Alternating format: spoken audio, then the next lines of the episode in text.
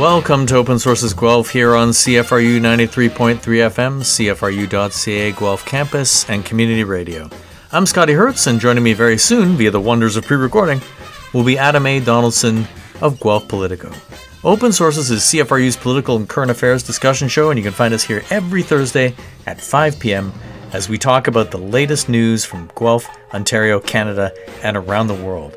Sometimes we interview local newsmakers and politicians, and that is exactly what is happening this week. We spoke to five more candidates that are vying for the 12 city council seats up for grabs in the October 24th municipal election. And this week, in order of appearance, will be Linda Busuttil from Ward 4, Chidi Wene from Ward 1, Raymond Sartor, Ward 2, Hitesh Jagad from Ward 4, and Phil Allt from Ward 3. So that's enough from me. Let's hear from them. Okay, Linda Busuttil, thank you so much for joining me today. Thank you very much for having me. So, people may recognize you as a, a, current school board trustee. I think you've done four terms as a trustee. Um, so, I guess the obvious question is, um, why, why are why are we trying uh, our hand at a whole new uh, state of politics and, and running for council instead of uh, school board?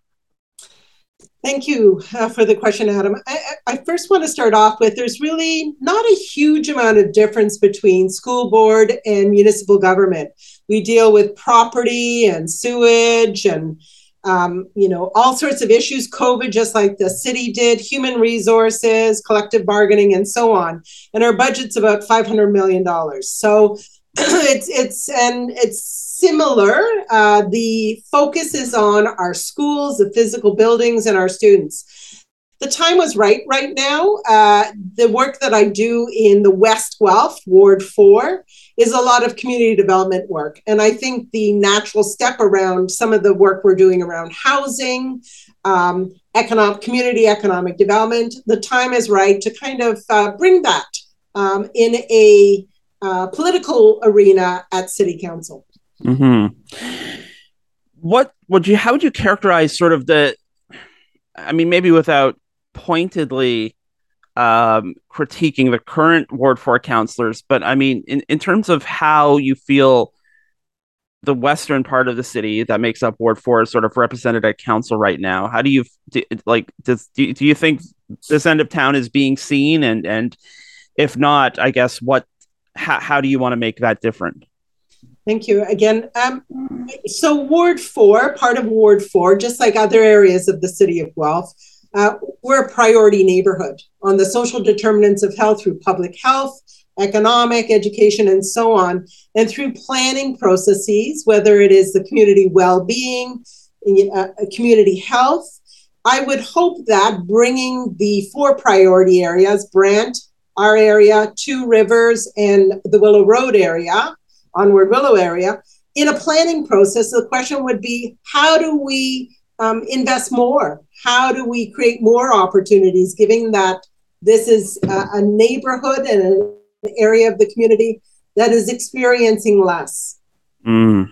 Hmm. And I guess along with that too, and we were kind of talking about this before we started recording. You know, this is an area where there are a lot of new Canadians, um, people who have immigrated here, uh, refugee resettlement, people who aren't necessarily um, part of the process because of you know their their status uh, in the system. And I and I guess um, you work you've you've done a lot of work with these communities. What um, I, I guess how how do we get them feeling more represented, considering they can't do the most obvious part of this process, which is you know casting a ballot in many cases. Yeah, and, and thank you again for that question. I think the City of Guelph's five year plan around communicating and engaging is really quite important because engagement is more than have your say Guelph, an online survey. Engagement in this community has to be face to face, connecting, outreach on the ground with communities. And I look at the dissonance between things like our parks master plan and the families that are, you know, trying to have a picnic and eat at Margaret Green Park. And our our master plan speaks about sports fields and doesn't really resonate to the needs of the families around Westwood Road, which is an extension of not having a place to celebrate and so on. So there's two parts to this. I think the first part is the engagement and active engagement. And the second part is widening the lens of what we do. Another example would be something like housing. You know, in our neighborhood, in our community, we've worked around trying to create pathways to housing, whether it's Habitat for Humanity, Guelph Not for Profit Housing, and so on. But the systems that we have in place define affordable housing as one or two bedrooms. And it, mm. there's a mismatch and a disconnect to the families and the needs that we have. I'm hoping, as a city councilor, to bring that conversation to a policy level and advocacy for that kind of funding um, uh, through the county and through the province. Because I think unintentionally, the unintended consequence is creating perpetual poverty. That we are saying, because you are this size of a family, you are disadvantaged in terms of housing. I think that came up. Granted, it's not the ward you want to run in, but with the development at Willow and Dawson, where they want to, and I think the project was approved to, to build an, an, apartment tower there, and it was pitched very much as affordable units, and that's fine if you are single or you know starting a family, but a lot of the communities you're talking about are generational families, so grandparents, parents, children, and we, we kind of miss that in the the affordable angle, and it seems that that's sort of a, a particular um, a, a, particular concern in in this area where we Absolutely. live. And I am familiar with that project because Willow Road Public School is my school as a school board trustee, and I chair the property committee for the Upper Grand District School Board. So those development applications come to us. However, I'm in a silo of responding to it in terms of education, impact on the schools, and not that broader lens of poverty task force, accessibility, all those kinds. And, I, and that's the reason I'm running is to bring that to council, that lens. Mm-hmm. So you talked about, you know, being on school board. That's uh, kind of a comparable experience, given the amount of money and the issues you're dealing with. You talked about um, the neighborhood and uh, the need to sort of raise that profile. I guess that explains, and maybe you can, can go into a bit more detail about this, you know, what you can bring council or also you know what kind of skills that are uh, you've you've accumulated that are transferable to council yeah so my background is a lot of community economic development grassroots economic development about household income not big business but ways that families can afford, you know, to buy backpacks and extra things and, and down payments. and community engagement is my background as well. And I'm going to use as the lens the Metrolinx Margaret Green experience. And what I see is a disconnect between, you know, the province and city council and our city councilors and the community that's impacted by decision. One is information. You know, the families along Westwood Road not having any awareness of what is going on. And the second part of it is families feeling they don't have the resources, understanding, and, and the pathway to raise their voices into the, the, the dialogue about transformations in their neighborhood. And I think the skills that I brought there is behind the scenes, working with families to raise awareness and knowledge, you know, of, of who makes the decisions. And yes, your voice is important.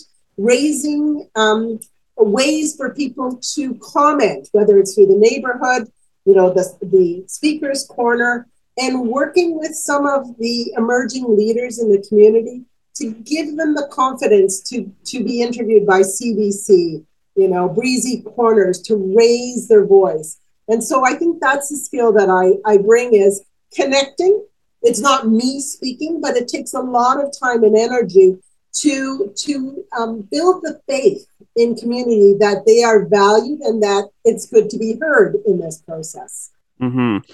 Ward four has uh, at least, well, um, technically both seats are open, but uh, there is only one incumbent running in Ward four.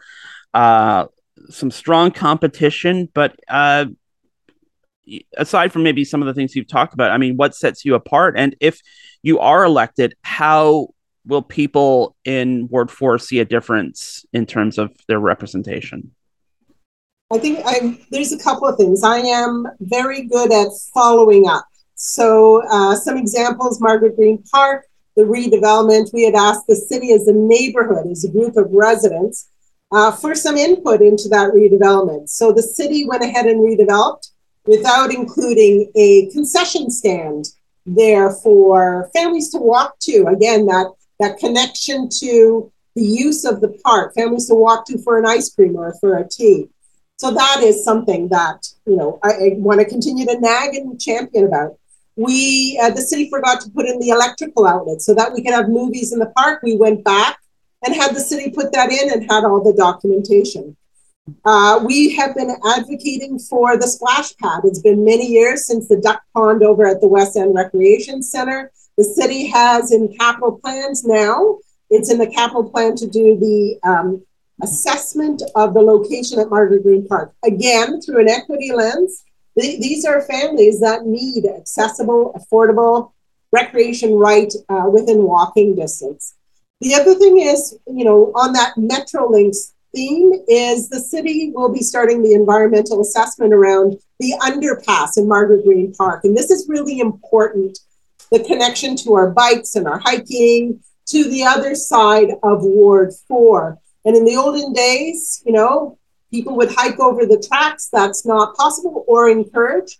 but I think the skills that I would bring is that engagement to people so that they can have a voice in what that looks like. And, and you know, we talk about in community development about not for me and to me, but with me. And mm. so that is kind of the way that we do things in the neighborhood and that I do things as well. All right. Well, that brings us to the most essential question of this interview, which is how can people learn more about your campaign? Thank you. So they can go to my website. It's Linda, L I N D A, and my last name, Busuttil, B U S, like Sam, U, T T I L dot net. They can call or text 519-546-2274. And then and there's an email as well. You can get this information from Guelph Votes from the from the website there. Thank you again for the opportunity. I'm joined by Chidi Wene, one of the six candidates running for the two council seats in Ward 1 in the upcoming municipal election. So, for the benefit of our, our, listeners who may not know who you are, by way of a short introduction, can you can you tell us just a bit in general about yourself? Yes, okay. Uh, as you guys know, my name is uh, Chidi Wene. I'm running for the uh, City Council uh, for Ward 1. I'm uh, a community engagement specialist. I work with uh, non-profit and charitable organizations uh, here in Canada. Uh, before then, I've worked in various uh, non-profit organizations and relief efforts in international development in more than 27 countries. I've been uh, in uh, South America, Africa, and Asia. Here in Guelph, I've been living in the city of Guelph for the past uh, 12 years in the Zaling city of uh, Ward 1, which uh, is a place that I call home. Uh, here, that's where I raised my three kids with my wife. And I've been involved in a lot of uh, community-based uh, organizations here in Guelph trying to help our community. You know, the uh, uh because I believe that serving the community is better than being served. So uh, it's one of my key pillars. Uh, for my running, I believe that community and environment plays a very vital role.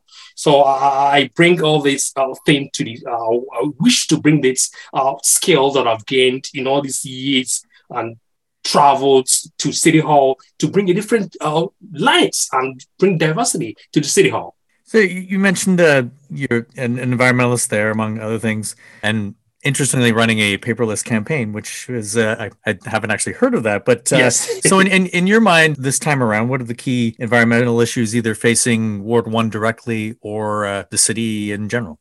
Yes, I, you know, as you know, you might. Uh, thanks for bringing this up. My campaign is paperless campaign. That means a hundred percent QR code uh, powered. So it's I'm an environmentalist uh, again, uh, and I, I believe the environment is very essential in our community. You can see what is happening globally. There's a lot of flooding, wildfire, global paper shortage. You can Google it up. So people are, we are actually affecting us. And again, uh, to tackle this uh, climate crisis, we need to tackle it from the grassroots, the municipal level, to people to change their, uh, you know, their way of living. Like in Guelph alone, in the city is almost responsible for more than 5% of the emission. So uh, to cut down on you know some of the root causes of environmental disaster, we need to start from the grassroots. So I have to show an example to cut my, you know, the emission of gas in the uh, west so that we can actually bring this forward uh, to the city hall to make sure every city services, uh, we have to bear this in mind you know, uh, city buses to make sure they are sustainable and eco-friendly so that we can have a, a, a place to live because without the environment, we're not going to have a community. Specific to Ward 1, it's almost exclusively the East End now. It's an interesting area. Yes. Majority residential and plenty of doors to knock on. So I take it you've been out and about. What have you been hearing from the people in Ward 1? Yes, in Ward 1, basically what I hear like all the time is affordability. You know, everybody wants, is well concerned about the uh, the affordable uh, aspect of, of livelihood, the housing, you know, things in general. So, uh, like in Guelphia, like 10 years ago, when we're living here, it's it's, it's really affordable, but for the past now, it's practically almost not affordable. So everybody's kind of worried about themselves and even the, the future of their kids. So uh, this number one. Number two, people are really worried about their safety. You know, like you're talking about uh, homelessness mental health and addiction is actually increasing. It's a big crisis in our city. Usually, it's kind of concentrated in downtown. But believe me, uh, for the last couple of say a year or, or months, or past couple of months past, you've been encroaching into our neighborhood. So we need actually need to see to these issues, to the, the grass, the, the causes of these issues, to see how we can mitigate of this crisis that actually overwhelming our city. And again, the another thing I'm hearing is uh, the projected population surge in city of Guelph. Believe me, uh, this uh, issue is, is going to be one of the biggest uh, issue to face the city of Guelph in its history. So we are talking about almost 50 to 100,000 people coming into our city in the next five to 10 years. So we don't have the infrastructure, we don't have the, uh, uh, the, uh, the structure to withhold this population coming in. So we need to be proactive, to have a visionary infrastructure plan to prepare for this population surge. So people are a little bit concerned based on what is happening. We don't even have renters in our city right now. So if we don't have a robust plan, to have a visionary plan that is sustainable to hold folks that's coming in and to have jobs for them coming in. We might face a very serious problem in the very near future. I'm talking about two, three, five years to come. So, kind of speaking to that, Ward One is one of the areas in town that's slated for some significant expansion. Reformatory lands. The uh, Turf Grass Institute is going to be major residential. Uh, how would you like to see those changes transpire? How would you approach that uh, if you were elected? Yeah, that's a very good question. I, I would vigorously support plans to make sure that we take into consideration a lot of uh, sustainable uh, uh, mixed uh, projects, housing, you know, green jobs, you know, to make sure that all the services there takes into consideration uh, the environmental issues and uh, housing issues, especially to bear in mind that people coming in here, some most of them are kind of uh, hardworking uh, class individuals that can afford, like if you look into a city today, what do you see in all these new subdivisions are exclusive condos, expensive condos, gated community, left and right. Who are the people buying all these homes? So we need to make sure that we have inclusivity in, in our future plan so that we can include hardworking uh, Guelph residents so that they can be able to afford the house. So again, to have robust plan to make sure that we include all these factors in this new uh, area that is just in the east end of Guelph sort of speaking to that as well, one of the big ticket issues we always ask everybody uh, is the budget and taxes. Now, you've said you support a responsible and rational budget. So, what, in your view, would be a uh, responsible and rational budget for the city?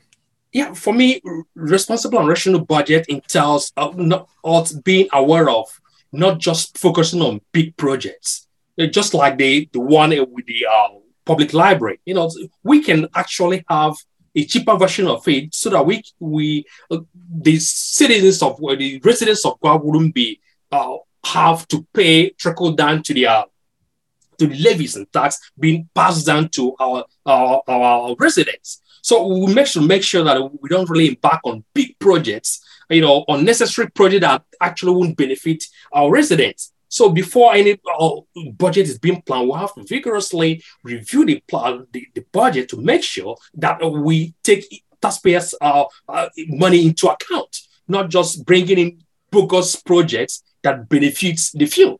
So we can actually be uh, conscious of being uh, sustainable, being uh, rational, and reduce our budget so that we can face our immediate and near future uh, problem without uh, going above our, our means so that we, we, we're paying enough taxes already. So we don't want to pass down levies and more taxes to our, our hardworking uh, Guelph residents. From what I gather, your key campaign message is community that works for all, which is a big picture approach. You've spoken about some of the aspects of that. Can you talk about that a bit? You want to break that down a little bit more? Yeah, uh, uh, thanks for bringing this up. It's, it's one of the key uh, issues of my campaign. As you know, Guelph has uh, still produces a homogeneous uh, council. There hasn't been any person of color or even marginalized group in the city council. It's worrisome because I see this need for diversity in our city to, to reflect uh, uh, the people of our community.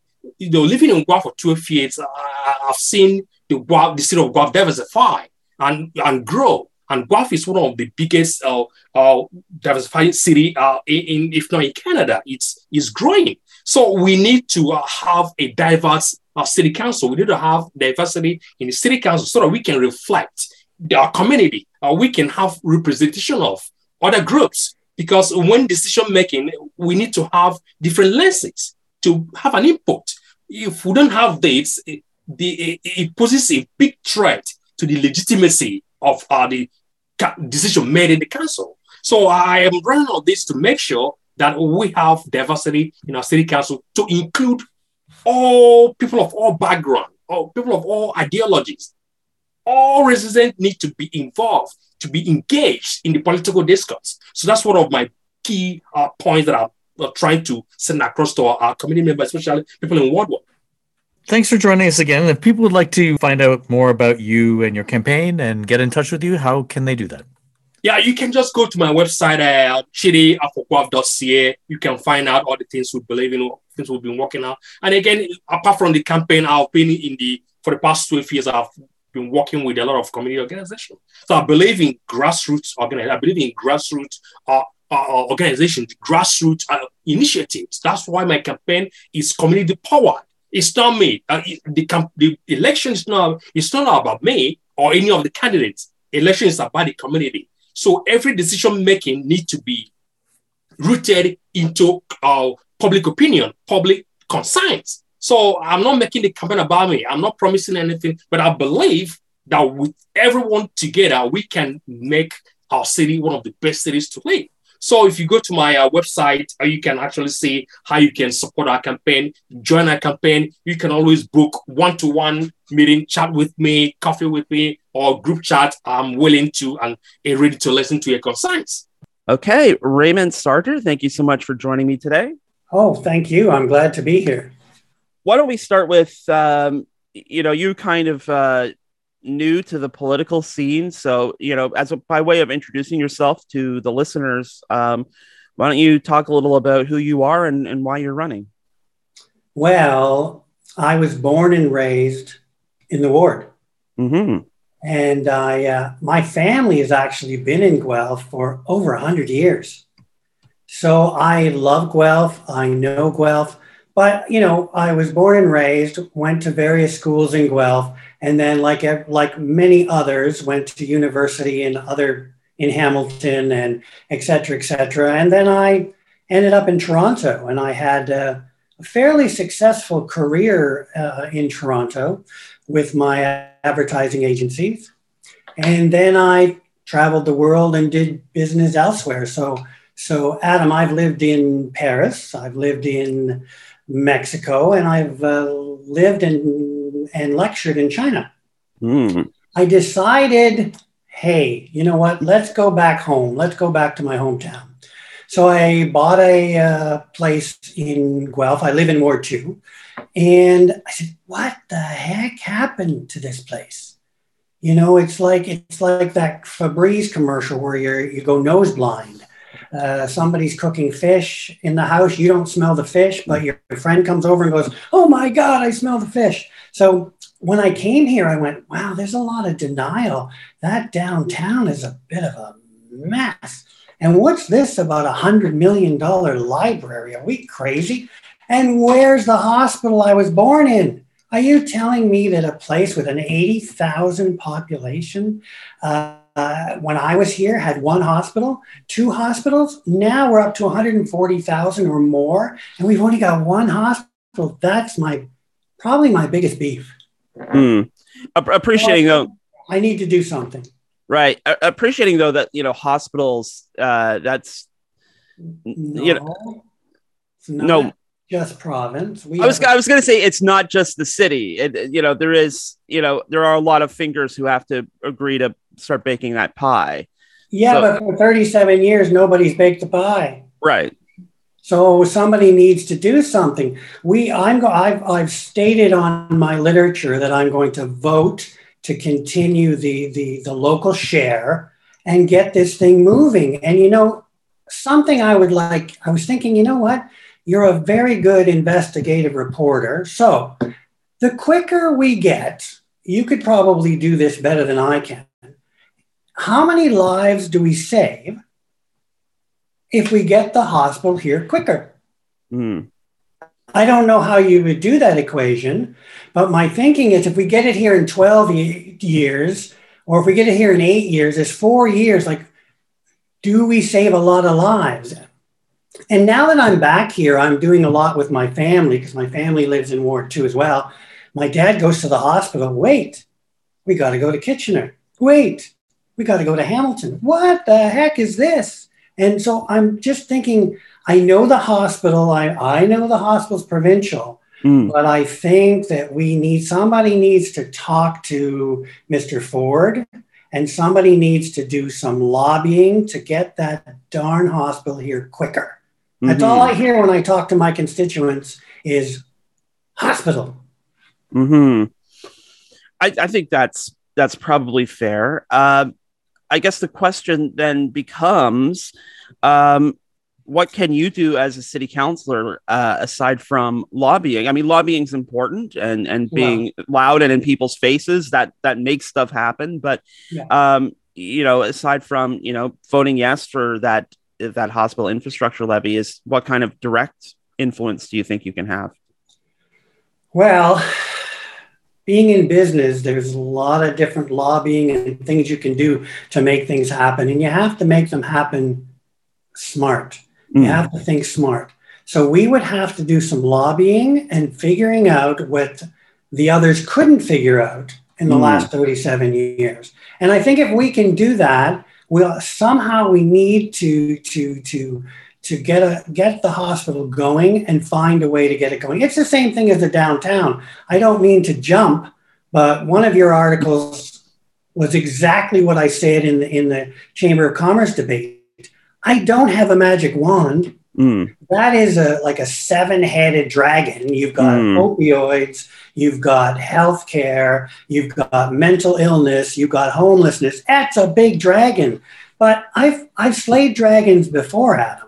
And what you have to do is you have to sit down and analyze it. And that downtown needs one champion. Mm. One person needs to take all of the elements and attack it. And I think it can be done. I think it can be done. So what you're talking about is that you know we kind of need, I, I guess, someone to bring in all the and and, and I, I agree. I've made this point before. You have you know nonprofit agencies. You have you know the county, the city, um, you know various sort of like individualized endeavors like the your downtown Guelph Friends you know group. You want to be kind of like the point person to sort of like lead the effort into all of these groups to tackling this problem. Yes, and it's it's an interesting problem, and I shouldn't say this. Mm. But what the heck? What what what do we need to do, and who's who's profiting? Ugh, who's profiting from homelessness? Where is all that money going?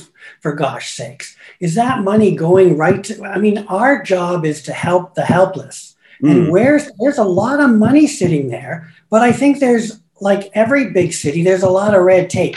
Get through the red tape and find a way to help these people. I mean, why why is the Welcome Center? I don't know if you remember the Welcome Center on Gordon mm-hmm. with Christine. Mm-hmm. Why is it closed? Like, get it open. Get it open. And I know there's the other one up on Woolwich that they're just working on now for homeless.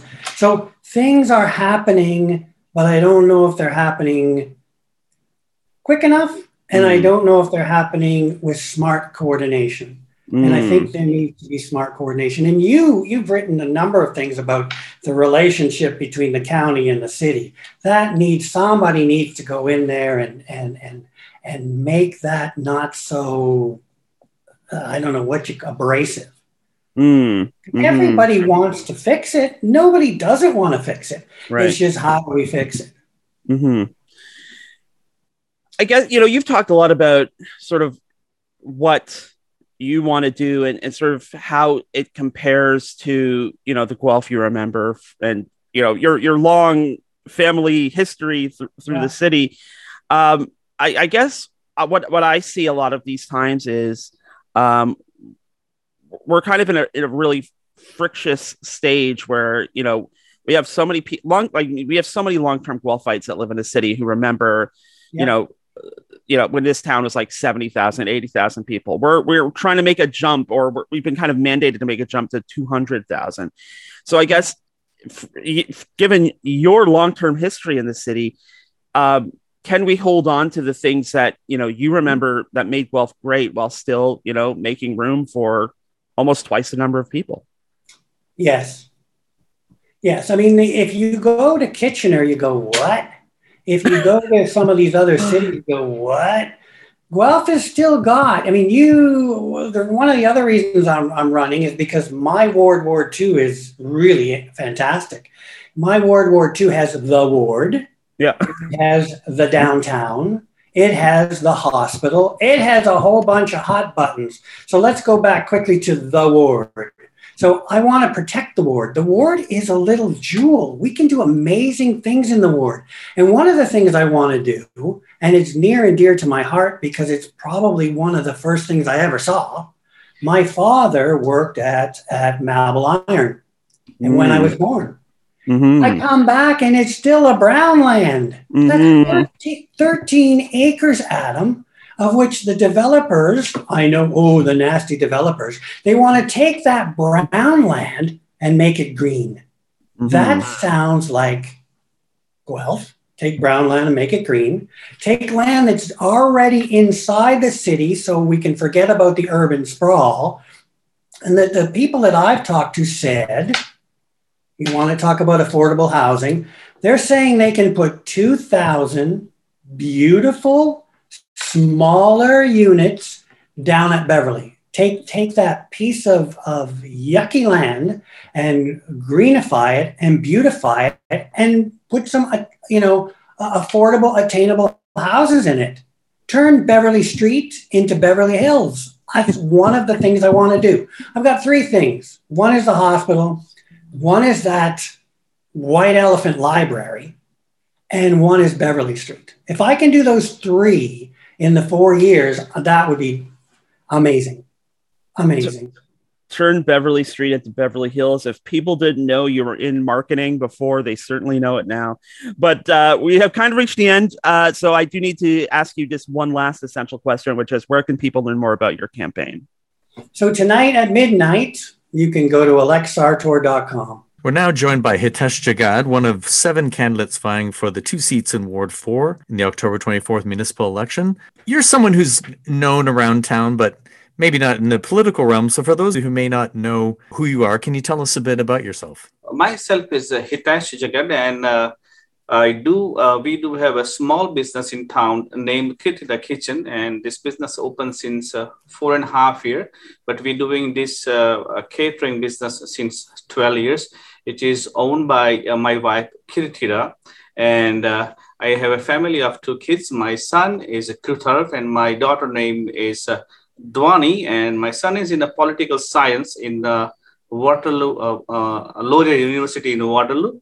And my daughter in grade six. What, what was the your deciding factor or factors that made you want to run for council in 2022? The fact is that I'm, I'm kind of following very closely uh, the city activities and, uh, and I'm an active member of the community. And as a small business owner, believe me or not, I have a chance, I like to talk to the people.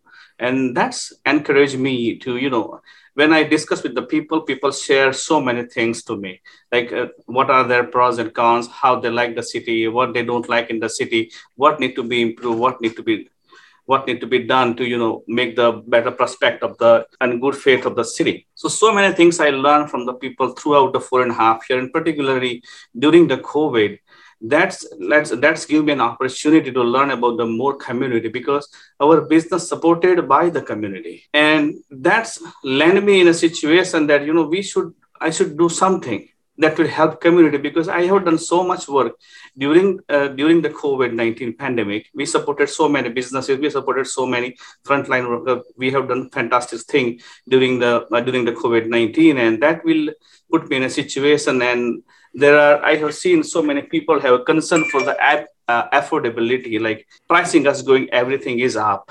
People i have seen the people are mentally stressed down. They need more help you know for the mental health and wellness. I have visited many places during that time and i have seen there is a lack of the funding for the people who need the mental health help. And there is a lots of complaint i have heard or the feedback i have seen from the people that there's a lack of a public transportation for the smooth transportation system and even i faced myself when i was new in canada. So there's lots of things i have seen because i'm in canada for last 18 years and i have seen so many things happen. And i think you know this is a good time to give a try myself to you know make difference to the community and i love to be a part of the community and it will be my privilege if i'm elected and serve to the community you mentioned your, your business. So, in, in your view, is there anything in the wake of COVID and increasing costs and everything? Is there anything that City Council could do specifically to help small business in Guelph? I'm giving you one example just for my business as well and what I have faced that time. That mm-hmm. will give you an idea of what's supposed to be done for the small businesses. So, we opened restaurant in 2017 December. And after that, 2018, they have opened up the Metcalfe and Eramosa intersection for the large work for the sewer line, right? All right. mm-hmm. And and they have they have mentioned us that X is going to take them about two weeks or three weeks max to complete the project. And they even came here and they have mentioned us that you might be having a bit trouble for these many weeks and things will be worked out for you, right? I said, okay, no problem. But we, I'm a new business. So now it's a situation for me for two to three weeks. How am I going to run the business? But the situation turned out in different direction. It was it was tested out by four months instead of three to four weeks. Now you have to think this. In four weeks, I have no idea what to do and what not to do. But right. here, here I the idea came in the mind. There is a surrounding business impacted, not just me. So there is a all businesses next my plaza next to the you know all our surroundings business impacted. But i haven't seen they have only put board that business are easily accessible. But as per the perspective they haven't released any valid map that how people will access those businesses how they will make those businesses not be impacted due to this large construction and this was a disaster for me because as a new business owner, a small business owner, it is hard for me to survive. So that's the one point. Whenever city doing something like constructions, they have to have clear map out ideas how the business will be accessible and how it's supposed to be advertised by the city. So my suggestion to the uh, councillors that we should have a system in place whenever something like this happen we should have a clear map out business will be accessible easily no matter how you accessing the business. And if any percent has been reduced to give something to that particular small business or any business it should be disclosed to them. That way they will have they, that will help them to reduce their you know monthly rent and they will be blessed that you know i'm paying a little bit less rent than i i supposed to pay. You mentioned property taxes in there and mm-hmm. you've said that's and it's always a hot issue across town but uh, yeah. What would, what is beyond sort of just your business? What is your review, or what would your approach be on property tax and the level of tax in town? So I I put myself in a thinking like how we can reduce, and I have seen that we have so many projects happen in the town which are estimated or budget at certain certain amount, but when the project turn out, it will be more than a double or maybe 50 times higher. That is all passed to the resident of the Guelph. That is like, for, for an example, let's say the, the uh, new police headquarters takes longer than what is supposed to be done, right? We have another project uh, for the library. Like I'm not against the library, but the estimated cost of the project is very high and ultimate ultimate payer is the ultimate money coming from the property tax. Another project we have on the south end for the rec center, which is budgeted about 80 million, and the quotes are coming more than like 120. So, like, where the money coming from, and how we going to manage all this? There should be a way to, you know, deal with the, you know, our projection, or or maybe we are not doing a right thing. How we are projecting our future for the Guelph. So, biggest concern for me, and that's my main issue that we should find out more affordable way, more restricted deadlines or more tight things that any contract get out from the city should be done in a same time frame. Or maybe we should think little bit beyond how we can make it more easier for the people. You've been out campaigning uh, yeah. doing the door to door. What what have you been hearing from the people in Ward Four at the door? People have same concern that the property tax is so high, so they need more affordability. People are who are renting, they say the rent is going up and up, and I completely understandable because the property tax goes up. All your hydro, gas, water, everything going up and up, everything. So there is a biggest concern for the affordability for the people. Another major issues I have found that when the people are complaining about the street speeding, so there is lots of residential street we have seen in the town that will be used as a through street. So people are, you know, cutting to the, you know, main road and they mm-hmm. they're looking for the shortcuts. They're usually passing through the residential area. But while passing through the residential area, they forget that this is a residential zone. They cannot speed it up. Even I live in my street, I have seen the people are zooming like they're driving on a highway, like, and it is so scary. Even I have to take my car from the my driveway. I have to look two to three times to my left and right is anything is coming or not. That's that's one thing. And lots of people concerning about the school and kids' safeties. Mm-hmm. They they cannot put their kids on the street to play because of the you know uh, speed on the residential streets. That that are the major concern I'm hearing from the people. And some people have raised you raised the concern about the homelessness and the mental health illness. And some people have even suggested me some good ideas, and I really like to share those ones here. That people have suggested, why don't we have some program like uh, for the life changing program for those people who need more help.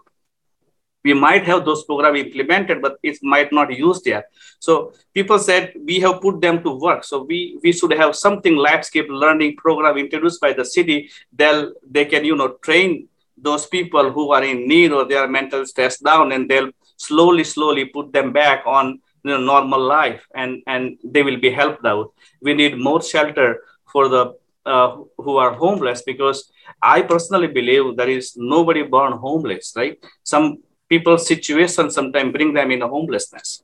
And another issue I am seeing that we have a five different elementary high uh, elementary schools and we don't even have a high school. Oh, I didn't know that either. No high school no high school in Ward Four.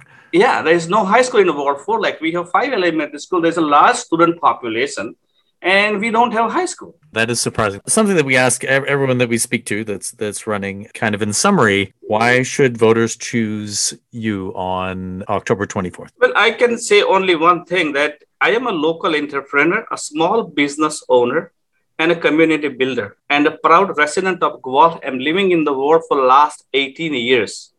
And I am running because I want to represent the key issues affecting to my fellow constituents that includes improving access to the mental health and wellness, improving the current barriers of communication between the ward and residents, finding alternative ways to control property tax, fund and support affordable housing projects, advocating for more green sustainable growth while ensuring that the tax dollars are spent effectively.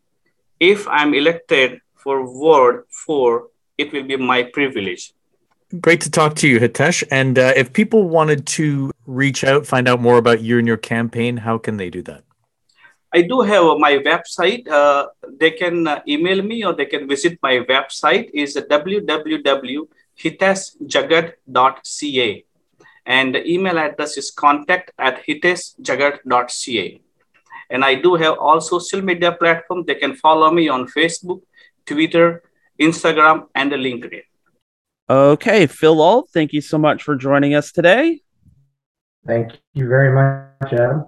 You know, Ward Three is is kind of a place in Guelph that um, doesn't go through a lot of like obvious change. There's no big development, and the the ward review process, um, you know, left the borders more or less as is. So, you know, you being the incumbent, perhaps you can uh, start by talking about how Ward Three has uh, changed and grown. Maybe the things we haven't seen over the last four years. Thanks. Actually, that's a good way to start. Um, you can't see the changes in Ward 3, but there are some significant ones that are occurring.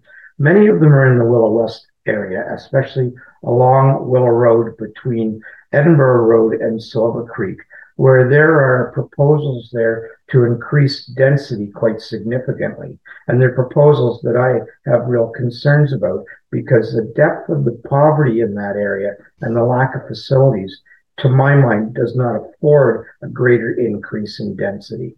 You know, while we focus on areas like the South End where people are worried about density, we don't have large estate lots here. We have very small lots a lot of townhouses, a lot of apartments, and a, and a disproportionate amount of low income uh, livers, people that live here who uh, really are having a hard time getting out of the poverty trap. Uh, we've got three and four generations of people that have lived in the Willow Road area, which mm-hmm. I think many people in Guelph would be shocked to know about. Furthermore, we're a settlement area for new Canadians and refugees. Uh, those two uh, factors have a significant impact upon quality of life for many, many people.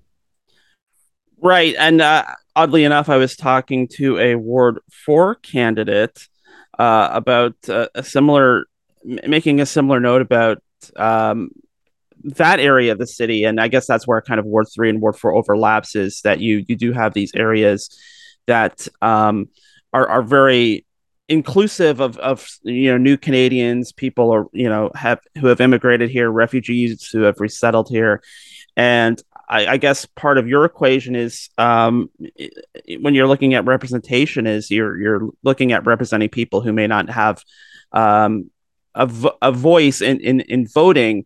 Um, they still have a voice in the community, but um, they are not necessarily people you can ask for their vote. Well, that's a really good point, and you're right. They do. They have a very good voice in the community. Uh, I, will give a lot of credit to the neighborhood groups and to the Shelldale community for encouraging people to get involved and doing it very, very well. Um, to give you a good example, uh, one member of the Shelldale community passed away, sadly, um, uh, from really from uh, from I would say poverty. Actually, I'm going to be quite quite blunt about that. He, he had mm-hmm. diabetes, and he'd lived uh, essentially a, a, marginal life for an awfully long time. Shelldale really pulled it together, and so did uh, uh, the Wellington County Social Services to provide the guy with with essentially a dignified burial and dignified. Um, um, uh, visitation, and that that to me is is the mark of a good community. And the neighborhood groups, um, the, the the uh, Sunny Acres neighborhood group and the, uh, the, Exhibition Park neighborhood group, they have different issues, but they're all working on the same things, mm. creating a cohesive community where people, whether they have a vote or not, have a voice. And uh, uh I think credit to Guelph and credit to the neighborhood groups for having done that. hmm Looking at the political picture, um, and again, you've you've done two terms. You're looking to do a third. Um, how has council changed or or even you know the way council has sort of uh, overseen the the political affairs of Guelph how's that changed in the last eight years that's a good question. I think one of the challenges that Guelph is facing is that we're not necessarily looking at how to continue to build the good city or the good community. We are more focused on fiscal conservatism. And this seems to be a driving mantra of some people on council. And it's a real concern to me, much to our detriment. I'll give you a good example. Mm-hmm. Uh, an issue that's very, very quietly um, under the radar is the issue of the library. Apparently, there's rumor there are some candidates who are saying that we should cancel the, the library. Now, what they aren't aware of is that this is a 15 to a 20 million dollar decision because we already have in place a tremendous amount of uh, obligation, and we've, we've done a fair bit of pre-construction uh, development in that area. And uh, this will be like what was done um, at the uh, the turn of the century under the uh, the Quarrie administration when people decided to axe the library. Then these things don't get cheaper, and this mm-hmm. library is uh, getting more expensive by the day. that particular approach to not city building but um, uh, financial coffers um, uh, constraints is is a real challenge to us. We've got to look at the whole thing. We need to act fiscally responsible, and that means to uh, build our facilities when we need to build them, and to ensure that we are building for the future. Because if you're saying that we're going to bankrupt our kids, we're mm. going to bankrupt our kids if we don't do these things. Mm-hmm.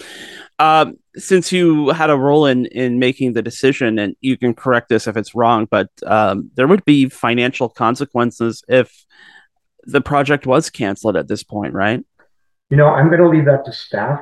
Okay. Um, and I think that it's it's fair to say that there would be, but I'm not going to get into the particulars of that uh, because it's a it's a legal issue. Okay, fair enough. Um, so you know you're kind of laying out sort of what the the terms might be in the next council and there's going to be a significant shakeup because there's at least four empty seats and you know who knows what might happen so i guess um is, is that going to be sort of a theme if if you uh happen to be reelected by your constituents that it's going to be sort of that knee-jerk fiscal conservatism versus sort of the the longer game well, uh, the theme for me will be the longer game. My goal is to build the good city, and that includes areas of the city that uh, are, are underdeveloped, areas that are slated for development, whether I like that or not, being concerned about water, water conservation, and our uh, our uh, access to to clean um, groundwater. Uh, these are all things that are worrisome to me. Um, I am really, really struggle with the issue that we are growing to over 200,000 people in less than 30 years, and that uh, we are going to be relying upon the same water supply, for example. This summer's uh, drought and our code red uh, should be a wake up call to many people who think that it's business as usual on that issue. Similarly, intensification requires us to provide the facilities and the, the infrastructure that we need. And that includes things like buses, mm-hmm. ambulances, mm. And uh, what I was told last night, it's no secret that the uh, that the hospital is uh, preparing up to a 20 year plan to look at what our health requirements are going to be. These are expensive items. They require the, uh, the city, the federal, and the provincial governments to uh, get on board to deliver good quality living for everyone. Mm-hmm. I did get a chance to peruse your website in preparing for this, um, and a lot of it ha- covers uh, some of the same issues. Um, one stuck out to me, and perhaps you can um, expand on why you why you think good governance it should be an election issue. Excellent question. Well, Adam, uh, as I see you there at our meetings every week in your nightgown and your slippers uh, at two in the morning, uh, good governance affects everything that we do. It affects our relationship with the county, the province, and the federal government. It affects how we conduct our meetings. It affects our decorum in terms of our relationship with the community and with each other. Without good governance, we have a situation where essentially we can be called to task because we're not treating everybody uh, as if it is a level playing field. And to give you a good example, I don't think that we should ever be taking motions at the spur of the moment because we require that people be given the opportunity for a hearing. This is due process. So if we are uh, suddenly to consider a building project in the south end, whether it is one that's for profit or non-profit, and it's on a parcel of land that say is an acre in size, we must provide everyone, including the for-profits, the non-profits, and those that don't even have necessarily a vested interest, say in a housing development, the opportunity to be heard. That's something that is is tantamount in um, in municipal democracy, and so uh, we fail at good governance if we do not go through due process, and that includes appropriate notice. It also fails, as I said, you when we're uh, in long meetings because we should be sticking to our rules. And if we're not sticking to our rules, we're doing a great disservice to everybody who's paying attention. Uh, another good example are delegates. There is absolutely no reason that I can see that we cannot give our delegates essentially a time window when they speak. So mm. I can say, well, Adam, you're you're speaking on uh, on the need for the city to uh, to provide sixty thousand dollars to CFRU annually. Um, uh, your time to to speak is between eight thirty and eight forty five not necessarily at the start of a meeting until maybe two at night. Mm-hmm. That to me is inappropriate for good decision making. Mm-hmm. So good government runs a real gamut of many, many things, and they're all important. Well, this is a very important question. It will unfortunately have to be our last. Uh, where can people learn more about you and your campaign? Excellent. Uh, first of all, my website, philallt.ca, P-H-I-L-A-L-L-T.ca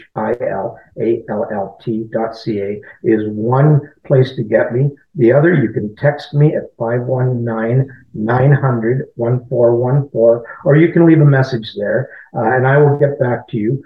Um, similarly, uh, you'll probably see me on the streets uh, a lot, and uh, I wouldn't be surprised if you see me down at the market or, or at a coffee shop. But I, I am available, and uh, if anybody wants a personal meeting with me, I, that can always be arranged. Just give me a shout and uh, we can uh, make it at your convenience. And that's it for this week's edition of the show. We hope you enjoyed it. You can stay connected with us at our website, opensourcesguelph.com, find us on Facebook at Open Sources Newswire, and on Twitter at OS underscore Guelph. If you'd like to listen to our show again, you can download it from our website every Monday at the Guelph Politicast on Podbean or on your favorite podcast app Apple, Stitcher, Google, TuneIn, and Spotify. You can find Adam on Twitter and Instagram at Adam A. Donaldson, and you can check out his news and politics site at guelphpolitico.ca. And you can find me on Twitter at Scotty Hertz and on Facebook as well. So stay tuned for more great programming here on CFRU 93.3 FM, CFRU.ca Guelph Campus and Community Radio, and we'll be back here next Thursday at 5 p.m. for more open sources, and we'll talk to you then.